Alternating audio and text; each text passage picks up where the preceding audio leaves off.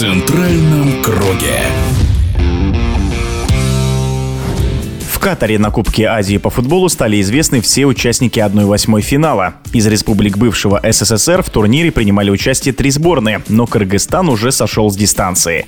А продолжит выступление в плей-офф, приобретающий опыт больших турниров Таджикистан, а также имеющая турнирные амбиции сборная Узбекистана, которую тренирует известный славянский специалист Сречка Катанец. Из столицы Катара передает главный редактор сайта «Спорт Акипресс Кыргызстан» Бакыт Шукуралиев.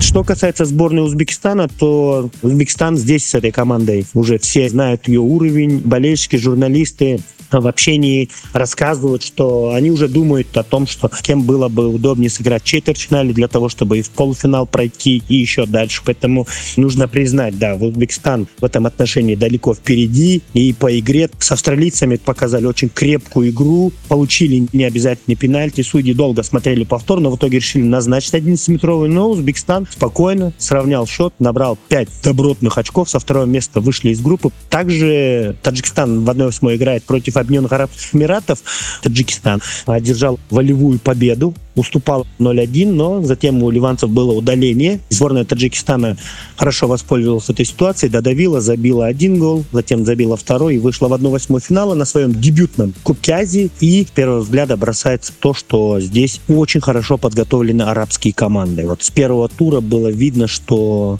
арабские команды здесь будут биться каждом матче, в каждой игре. Ну и поддержка у них очень мощная на каждом матче.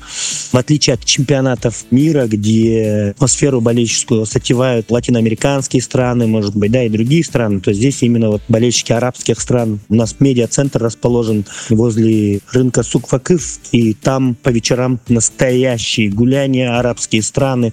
Их здесь очень много, и практически после каждого игрового дня та или иная команда добивается хороших результатов, поэтому все время Здесь какие-то гуляния, песни, танцы. Они есть не только вечером после матча, но и в дни матча они сначала приходят сюда, здесь они собираются, и все вместе на метро уже отправляются а, по стадионам. Поэтому именно вот видно, что здесь арабские страны, что на поле, что за полем создают главную атмосферу Кубка Азии. Мы базируемся в Дохе. Здесь у нас расположен главный медиа-центр. Здесь созданы все условия для работы журналистов.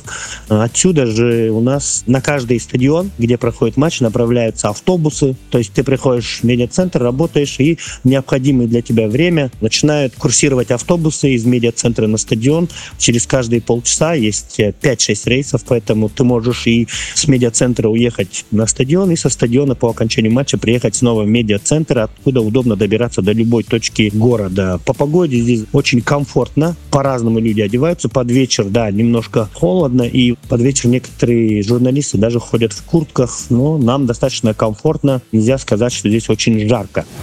Но это касается только погоды. Матчи, наоборот, очень жаркие. Что касается сборных из арабских стран, то в одну восьмую финала вышли почти все.